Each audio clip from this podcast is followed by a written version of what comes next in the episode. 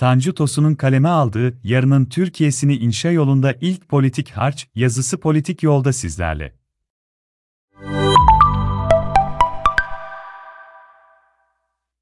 Altı siyasi parti genel başkanının 12 Şubat akşamı başlayıp 13'üne sarkan yemekli toplantı sonrası yapılan ortak açıklamaya yansıyan Türkiye tahayyülü, önümüzdeki süreçte muhalefetin siyaseti mutabakat, işbirliği, çoğulculuk temelinde işletme kararlılığını göstermesi açısından tarihi bir başlangıç. Türkiye siyasal hayatı ideolojik pozisyonu farklı parti ve elitlerin bir araya gelişine zaman zaman tanık olmakta. Özellikle seçimlerin ardından politik, bürokratik koltuk paylaşımına dayanan açık ya da gizli pazarlıklar söz konusu bir araya gelişlerin ayırt edici özelliği. Bugün ise bu bir araya gelişin diğerlerinden farkı, şu ana kadar edindiğimiz izlenime göre herhangi bireysel, parti çıkar hesabına dayanmadan ülkeyi çöküşten kurtarmaya yönelik bir vizyonun inşası ve bunun kurumsal altyapısının onaylanması amaçlı ve sürdürülebilir nitelikte. Açıklamada Genel Başkan Yardımcılarının hazırlayıp liderlerine sundukları güçlendirilmiş parlamenter sistem mutabakat metnine dair uzlaşıya varıldı. 28 Şubat'ta milletle paylaşılacağının ifade edilmesi en azından 6 partinin Türkiye'nin ülkenin nasıl bir sistemle yönetilmesi gerektiğine ilişkin görüş birliğinde olduklarını yansıtması bağlamında önemli. Bu anlamda işlemeyen, Ağla Tuğca başkanlık sistemine alternatif bir hükümet sistemi 6 partili muhalefet eliyle topluma takdim edilecek. 6 partinin çoğunun yeni sisteme ilişkin hazırladıkları raporları ayrıntılı inceleyip, bu konuda yayına hazırlanan ortak karşılaştırmalı bir akademik çalışma yapmanın birikimiyle söyleyebiliriz ki, önerilen sistem, rejimi otoriterleştiren, şahsileştiren mevcut sistemle karşılaştırıldığında ülkenin önünü açacak bir sistem.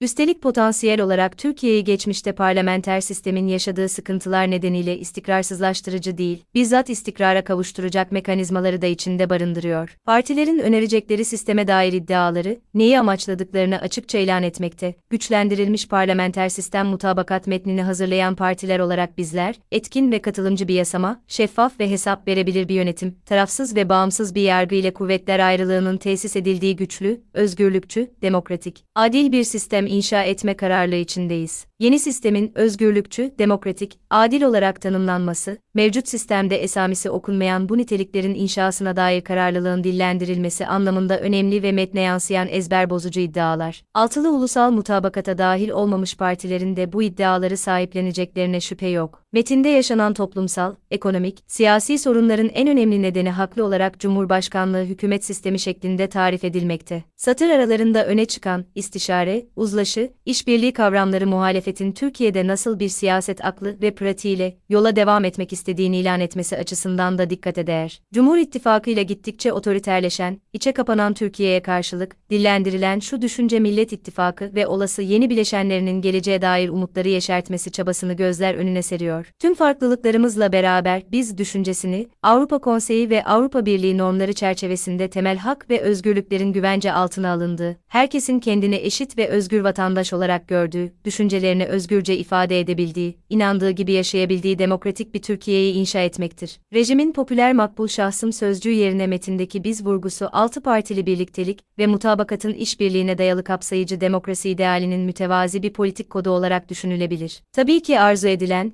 süreç ilerlediğinde bizim her türlü farklılıkları önce kucaklayacak, ardından kapsayacak somut birlikteliklere dönüşmesi. Bu sağlanabildiği takdirde, metindeki herkesin kendini eşit ve özgür vatandaş olarak gördüğü, düşüncelerini özgürce ifade edebildiği, inandığı gibi yaşayabildiği demokratik bir Türkiye'yi inşa etmektir iddiası başarıya ulaşabilir. Metinde demokratik Türkiye inşasında Avrupa Konseyi ve Avrupa Birliği normlarının referans alınacağı mesajı, bu toprakların son yıllarda unuttuğu bir medeniyet projesini yeniden hatırlama iradesinin dışa vurumu anlamında kıymetli. Ekonomik, politik ikbal uğruna insanlığın evrensel ortak mirasına içkin ne kadar değeri varsa terk edilen, bu ülkede medeni dünyanın normlarının bir kez daha hatırlanması, pratik siyasetin ötesinde farklılıklarıyla bir ortak yaşam idealine bu partilerin sahip çıkmasına işaret etmektedir. Yozlaşan siyaset ve bürokrasiyi şeffaflık, eşitlik, tarafsızlık ve liyakat temelinde yeniden yapılandırmanın hukuksal ve kurumsal mekanizmalarla yeniden tesis edileceğinin metinde vurgulanması, topluma başka bir siyaset ve yönetim mümkün mesajını vermek vermesi bağlamında ve toplumun hak ettiğine yeniden kavuşması çerçevesinde çarpıcı. Sistemle ilgili mutabakat metni paylaşıldığında, konuya ilişkin mekanizmaların kapsamlı biçimde tasarlandığı görülecektir. Gelecek nesillere adalet, barış, refah ve huzur getirmesi inancıyla altılı mutabakatın hayata geçirmeyi taahhüt ettiği güçlendirilmiş parlamenter sistemle yarının Türkiye'sini inşa etmek bu yolda atılmış ilk politik harç olarak okunabilir. Bütün mesele süreç içinde Türkiye'nin sorunlarını dert edinmiş tüm politik aktörleri bizim bir bileşeni olarak kabul edip, ben egosundan arınarak harcın üzerine politik tuğlaları süratle koyabilmek. Şunu da belirtmek gerekir ki vakit hızla geçiyor. Seçmen yeni sistem açıklandığında göz ucuyla tabii ki bakacak, fakat gözlerini dikeceği ve yanıt arayacağı nihai soru kendisine iktisaden ne yararı olacağı, sofrasına artı ne katacağı. Metinde, seçimlerden sonra uygulanmaya başlanacak politikalar konusunda ortak çalışma yapılabilecek alanlara ilişkin görüş alışverişinde bulunduk şeklindeki ifadeden bu partilerin Türkiye'yi birlikte yönetmeye aday oldukları, seçim sürecinde toplumun önüne dertlerine derman olacak her türlü politika önermeleriyle çıkacakları mesajını vermekte. Bu önermeler mevcut düzenin yıpratıp, yok ettiklerine karşılık, iktisaden ne kadar umut verici olursa, seçmenin desteği yarının Türkiye'sini inşa için yanlarında olacaktır. Tabii ki neyin, nasıl yapılacağı tek tek anlayabilecekleri şekilde ve somut öneri, vaatlerle sunulduğu takdirde. Süreç ilerlerken, politik mutabakatın orkestra şefinin de Cumhurbaşkanı adayı anlamında bunun ardından süratle belirlenmesi önemli. Nasıl yapılacağına ikna olan seçmen için kimin önderliğinde yapılacak sorusuna da bir an önce yanıt vermek, Türkiye koşullarında seçmenin tercihinde elzem. Yarının Türkiye'sini bugünden inşa etmeye sistem önerisiyle başlamak, 12 Şubat akşamındaki fotoğraf karesinin ardından imkan dahilinde. Fakat asıl sınav 28 Şubat'ta mutabakat metninin açıklanmasıyla başlayacak. Başarabilirler mi? Bunun için tüm koşullar mevcut. Kararlı da olduklarına göre, yarının Türkiye'si yarından da yakın olabilir.